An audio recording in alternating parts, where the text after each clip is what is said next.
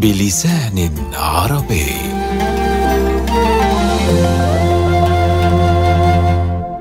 ثورة في الصحراء.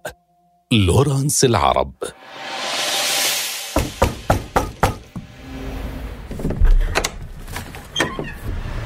مرحبا. مرحبا سيد لورانس أنا جوزيف الصحفي الذي حدثك عبر الهاتف لإنجاز اللقاء المتفق عليه بيننا. أها. أهلا جوزيف. تفضل. تفضل بالدخول.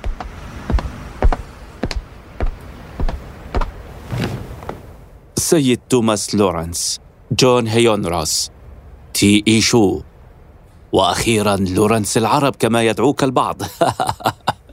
سيد لورانس بعيدا عن قصة تلك الأسماء المستعارة وتجسسك لصالح الحكومة البريطانية فقصتك باتت معروفة. ولكني لازلت أود أن أستعلم عن بعض التفاصيل الأخرى فيما يخص الثورة العربية طبيعة الرحلة شهادتك عن الأحوال هناك وملاحظاتك عن أبرز الشخصيات. حسنا حسنا. لك ما تريد أستاذ جوزيف. لكن دعني أقدم لك الشاي الإنجليزي أولا. أم أنك تفضل القهوة العربية؟ لا بأس بتجريب القهوة العربية. لعل الطعم يأخذني إلى صحرائهم برفقة حديثك. تفضل.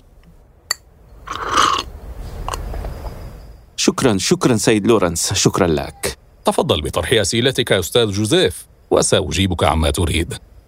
قبل أن أخوض في التفاصيل أود أن أعرف أكثر عن البدايات. من أين وكيف بدأت الحكاية؟ حسنا. كانت البداية يا سيد جوزيف في شهر أكتوبر سنة 1916 ألقينا المرساة في مرفأ جدة عند الظهيرة. نزلنا على أرض بيضاء حيث وهج جزيرة العرب يتساقط كأنه رصاص مسهور. وعلى مد بصرنا فراسخ من الرمال المنبسطة التي لا ظل عليها. وفي شمالها قطع من بنايات كأنها ترقص مع السراب. كان قد أرسل إلينا الكولونيل ويلسون ممثل الحكومة البريطانية لدى الحكومة العربية الجديدة بهدف لقائنا هناك. وحينما بلغنا دار القنصلية أفهمنا أن الشريف عبد الله ثاني أبناء الحسين الشريف قادم للقائنا. كان بصحبة رونالد ستورز السكرتير الشرقي في الوكالة البريطانية في مصر والرجل الثقة لدى السير هنري ميكماهون في جميع المخابرات الدقيقة مع شريف مكة وذلك بسبب معرفته الجلية للعالم العربي واللغة العربية. والتي كان لها إضافة لخبرة السير هنري تأثير عميق على الشريف صاحب الشخصية اليقظة الذي عرف بفكره الثاقب أننا نسير على سياسة ناجحة في الشرق تمكنه من الانتفاض والعصيان جهارا على تركيا وهو الذي لم تشب إخلاصه شائبة قط نحو السلطة البريطانية طوال مدة الحرب. لكن كنا قد رأينا أن العصيان في الأشهر الأخيرة لم يأتي بفائدة ما وكان ثمة ركود قد يؤدي إلى كارثة. لم يكن هنالك نقص في الذكاء وأصالة الرأي والدهاء في السياسة لكن كنت أرى أن القيادة الحقة غائبة ولذلك كان هدفي الرئيسي هو البحث عن محرك يلهب الصحراء ويضرمها ويشعل حماسها. وعبد الله الذي جاء للقائنا رأيت فيه خلال المحادثة حول أوضاع العصيان دهاء واتزانا وهدوءا يجعله برايي غير صالح للعب ذلك الدور دور النبي المحارب الذي يحسن الثورات وما وما هو نوع الحديث الذي دار بينك وبين عبد الله والشريف حسين في تلك الزيارة؟ أعني ما الذي كان يريده كل طرف من الآخر؟ أراد عبد الله خلال الحديث عن شروط القتال أن يفهمنا أن قضيتهم تعني البريطانيين بشكل مباشر إذ قال بإيجاز بما أننا أهملنا فيما مضى قطع سكة الحجاز فقد تمكن الترك من الاحتفاظ بوسائل النقل وادخار المؤن اللازمة لتثبيت أقدامهم في المدينة والاستعداد للمقاومة. فبعد أن دحروا فيصل وأبعدوه عنها جهزوا جيشا سيارا مسلحا بجميع الأسلحة الحديثة. ليتقدم إلى منطقة رابغ حيث انضم شيخ قبيلتها إليهم. وبسبب تهاون البريطانيين حرم العرب من المدفعية والذخائر التي تساعدهم في صد الهجوم. ولم يبقى أمام والدي إلا أن يقوم على رأس أهل مكة ويحارب تحت أسوار المدينة المقدسة ويموت مجاهدا. عندئذ قرع جرس التليفون وقالوا الشريف الكبير يطلب ابنه عبد الله للمخاطبة. أطلعه عبد الله على ملخص المحادثة فأكد الحسين فورا أنه بلغ الحد الأقصى من اليأس ولن يتردد في الاندفاع إلى الموت وأن الأتراك سيمرون على جثته قبل الدخول إلى مكة.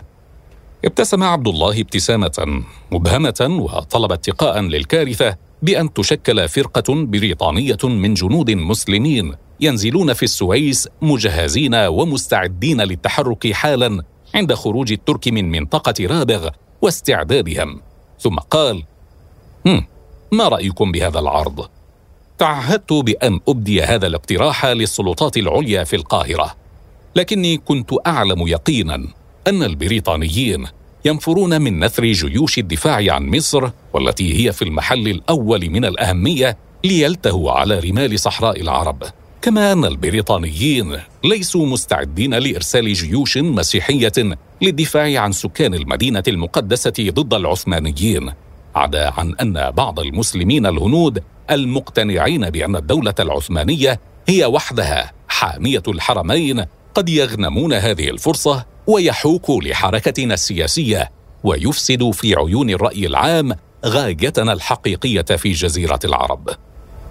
لكن هنالك تساؤل يراودني حول كيفية السماح لك بالتنقل في أراضي الجزيرة وبين قبائلها خصوصا وأن دخول الأجنبي غير المسلم إلى تلك المنطقة المقدسة كان امرا مرفوضا ومستهجنا عند أهلها.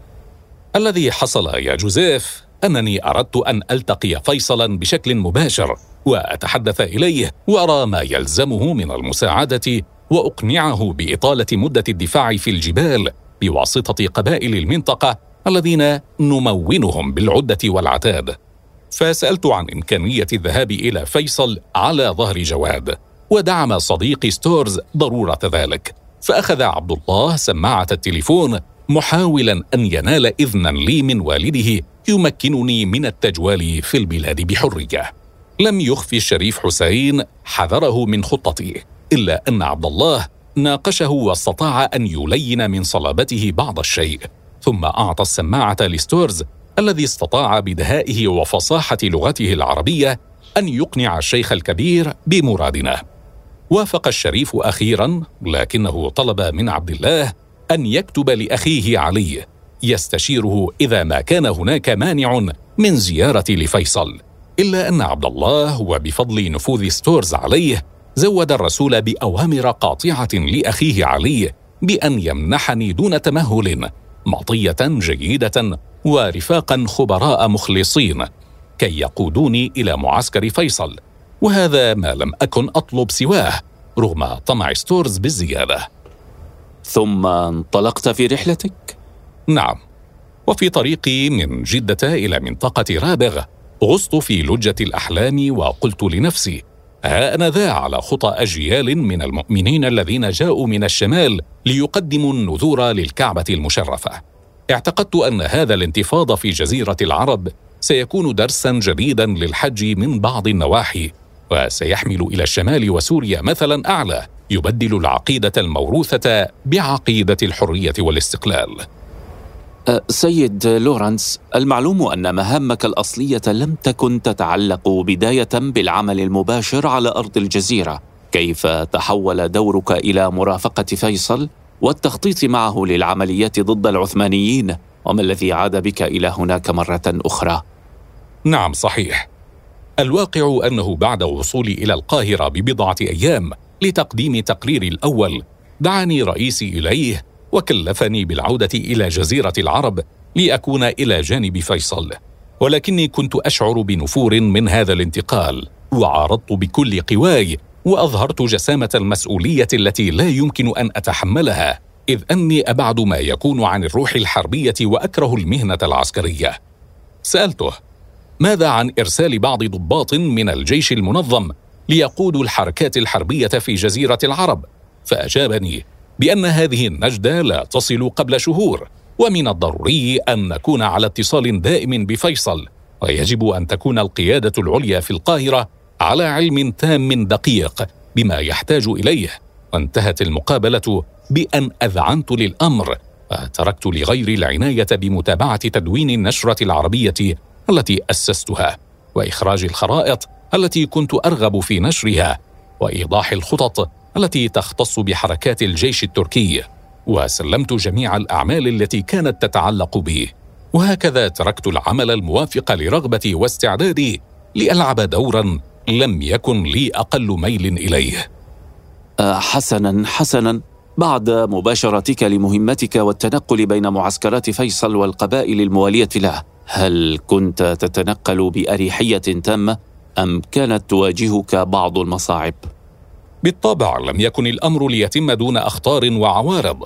فقد حصل ذات مرة في مسيرنا إلى معسكر فيصل أن أبصرنا شيخا ثرثارا على بعير وكان يدعى خلاف. ألقى بعض الأحاديث المبتذلة ثم صمت. ثم حيانا فأجبناه. واستعد لمتابعة الحديث فحذرناه.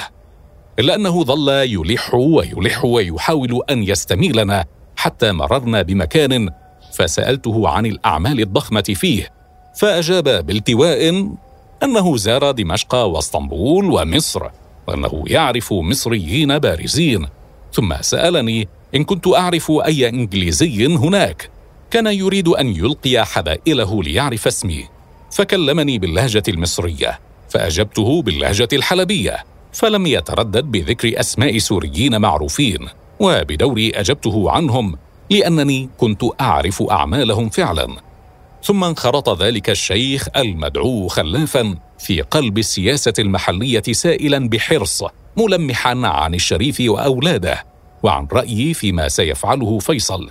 فتدخل مرافقي وغير مجرى الحديث. ولم نفقه إلا بعد زمن أن خلافا هذا كان عاملا عند الترك يتسقط لهم الأخبار عن متطوعي العرب عند منطقه بئر حسن. طبعت صورتك في أذهان الناس بثوب عربي أبيض وعقال فما الذي جعلك ترتدي هذا الثوب؟ وهل كان ذلك من ضمن خطتك للتورية وإخفاء هويتك الحقيقية؟ مم. بصراحة لم لم يكن هذا ضمن خطتي لكن فيصلا فاجأني مرة وسألني إذا كنت أرغب في لباس الحجازيين مثله مدة إقامتي في المعسكر. وأردف قائلا إني أرى في ذلك فوائد جمة نظرا لأحوال البلاد وطرق الحياة لأنه من المقدور علينا أن نعيش فيها مدة غير معينة. وأضاف أن ذلك يفهم رجال القبائل عندئذ كيف يتعاملون معي. ويمكنني من الدخول والخروج إلى خيمة فيصل دون أن ألقي الريبة في الزائرين الغرباء واكفي الشريف تسكين الهواجس ونفي الشبهات. فقبلت العرض دون أقل تردد. وأعمل أحدهم فكرته في تجهيز ثوب أبيض من ثياب الأعراس الحريرية المطرزة بالذهب التي أرسلتها مؤخرا عمه فيصل الكبرى في مكة. وهكذا تحولت صورتي إلى ما صارت عليه فيما بعد. وكيف كان رأيك بشخصية فيصل؟ ولماذا كانت إنجلترا تعتمد عليه إلى ذلك الحد دون غيره من أبناء الشريف حسين ورجالاته؟ فيصل من أولئك الرجال سريعي الانقلاب من الشجاعة والأمل إلى اليأس ووهن العزيمة. كان الهم قد غير من منظره والهم كما تعلم نصف الهرم. فالناظر إليه يحسب سنه فوق الخمسين وهو لما يبلغ الواحد والثلاثين ربيعا. ومن طبعه أنه لا يمعن في التفكير حتى لا يفقد سرعة العمل. لقد كان عظيما شديد الميراث بهي الطلعة. تشع منه عظمة ملكية حقا وكان يشعر من نفسه بتلك العظمة فيخاطب الناس ويخطب فيهم من غير ما ايماء ولا حركات وكان يلتهب كالبارود ويخرج عن رزانته إذا غضب ولكنه على مر الزمن قد أظهر بأنه قدير على مقابلة الثقة بالثقة والشك بالشك لقد كان ذكيا أكثر منه متفننا. ومن خدمته في الجيش التركي اكتسب خبرة فنية عرف كيف يجني ثمارها وإقامته مدة من الزمن بجوار السلطان عبد الحميد في اسطنبول عاصمة الشرق في ذلك الوقت أكسبته كذلك خبرة دبلوماسية دقيقة ومعرفة بمشاكل الدول الأوروبية معرفة الرجل الذكي الفؤاد وكلما آنس من نفسه مقدرة لا يحجم عن تحقيق أحلامه التي ينشدها. ويطلب الحياة لأجلها. وكانت عذوبته وهزؤه بالمخاطر واستصغاره جسمه الضئيل قد صيرته معبود خلصائه. ما طبيعة العلاقة التي كانت بين قبائل العرب من جهة والشريف وأبنائه من جهة أخرى؟ وكيف تمكنوا من حيازة ولاء تلك القبائل ورجالها؟ وضمنوا إخلاصهم مدة خمس سنوات متواصلة. كان العرب يتقدون حماسا ويعتقدون بأن الحرب ستدوم عشر سنوات وكانوا تحت لواء فيصل في بحبوحة لم يروها قط في حياتهم إذ يطعمهم ويطعم عائلاتهم ويدفع لكل نفر دينارين استرليني وأربعة لكل جمل ولم يكن قط غير الذهب ليأتي بالمعجزات في الصحراء ويحفظ ذلك الجيش المشكل من القبائل الرحل مدة خمس سنوات متواصلة تحت السلاح. وكان المتطوعون الحاليون يتبادلون إلى ما لا نهاية له. حسب شريعة الدم فالعائلة التي تملك بندقية يتناوبها الأولاد للخدمة والمتزوجون يتناوبون بين المعسكر ونسائهم واحيانا ينفصل طابور بأجمعه إلى الراحة بعد أن يكون قد أضناه الملل والسام. والثمانية آلاف جندي عند الشريف فيصل تقدر بكل فارس على تسعة مشاة جمعت من قبائل الجبال. لا يحاربون إلا تحت إمرة شيخ قبيلتهم وإذا كانوا قريبين من مضاربهم أو أكواخهم فإنهم يقومون بذاتهم بإعالة نفوسهم والاهتمام بوسائل انتقالهم. وقد خبت نار المنازعات بين العائلات ولو بالظاهر. لكن الحقيقة أنها كانت هدنة على دخن. فبلي وجهينة وعتيبة والعقيليون كانوا يحاربون جنبا إلى جنب تحت لواء فيصل وعين الحذر ترقص بينهم أينما حلوا وارتحلوا حتى بين الأسر في قلب القبيلة. ومن الصعب جدا إحلال الثقة بين تلك القبائل المختلفة. وكان كل محارب يكره الترك وينازلهم. إلا أن هذا الكره لا ينسيه حتى في وسط المعمعة العداوة المتأصلة بينه وبين أحد أفراد العائلة نفسها. أخيرا سيد لورنس وقبل أن ننهي جلستنا يدفعني للفضول للتساؤل عن شكل حياتكم في أيام الحرب وكيف كانت تمضي أيامك بصحبة فيصل حينها؟ كانت أيامنا تنقضي على وتيرة واحدة فمنذ بزوغ الفجر يرسل إمام الجيش نداءه العجيب حي على الصلاة فنفيق على صوته الأشج القوي ويستقبله الناس منهم بالدعاء والصلاة ومنهم بالحنق. وعندما ينتهي الأذان يدنو مؤذن الشريف الخاص من الخيمة ويعيد الأذان بصوت شجي هادئ ثم يأتي العبد الخاص بالقهوة الحلوة إذ القهوة بالسكر عند الفجر نافعة للصحة. ويرفع بعد ساعة ستر باب خيمة فيصل فيدخل الأربعة أو الخمسة الأخصاء دون استئذان ويطلعونه على أخبار الصباح ويمر الوقت بين شرب القهوة السادة المرة والشاي بالسكر وفيصل يملي مراسلاته على كاتم الأسرار. أما في الليل فإن هذه الخيمة تتحول إلى غرفة نوم لا يدخلها أحد وهي من الخيام البسيطة ذات الشكل القمعي المقلوب. يجد فيها المرء لفافات تبغ وغطاء كرديا جميلا وسجادة شيرازية بسيطة وسجادة أخرى للصلاة قديمة نفيسة جدا صنعت في بلوشستان يؤدي الشريف العبادة عليها. وعند الساعة الثامنة يتقلد الشريف خنجر التشريفات في زناره ويدخل خيمة المقابلات فيأخذ محله في صدر المجلس إزاء باب الدخول ونقف نحن على شكل دائرة محاذاة قماش الخيمة ويقف العبيد قرب الباب ليمنعوا الفضوليين والمتوسلين الجالسين القرفصاء خارج الخيمة على الرمل بانتظار دور مقابلتهم. وكان يستقبل زائريه إلى أن يخرجوا من عنده راضين مقتنعين. ولم ارى قط من خرج من بين يديه كثير الخاطر كثيف البال وهذا ثناء حق أسطره على ذكر الشريف.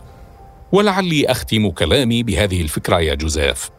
كان العمل لا يتحمل انفصال الرئيس عن المرؤوس لأن عادات العرب التقليدية فضلا عن الطبيعية أنه لا يوجد فرق بينهما إلا بالسلطة التي أعطيت للشيخ على قدر استحقاقه. وقد صرح لي العرب بأنه لا يمكن لرئيس أن يحكمهم إذا لم ياكلهم ويلبس لبسهم. ويعش عيشة رجالهم أو أشعرهم بأنهم هم دونه وهو فوقهم منزله.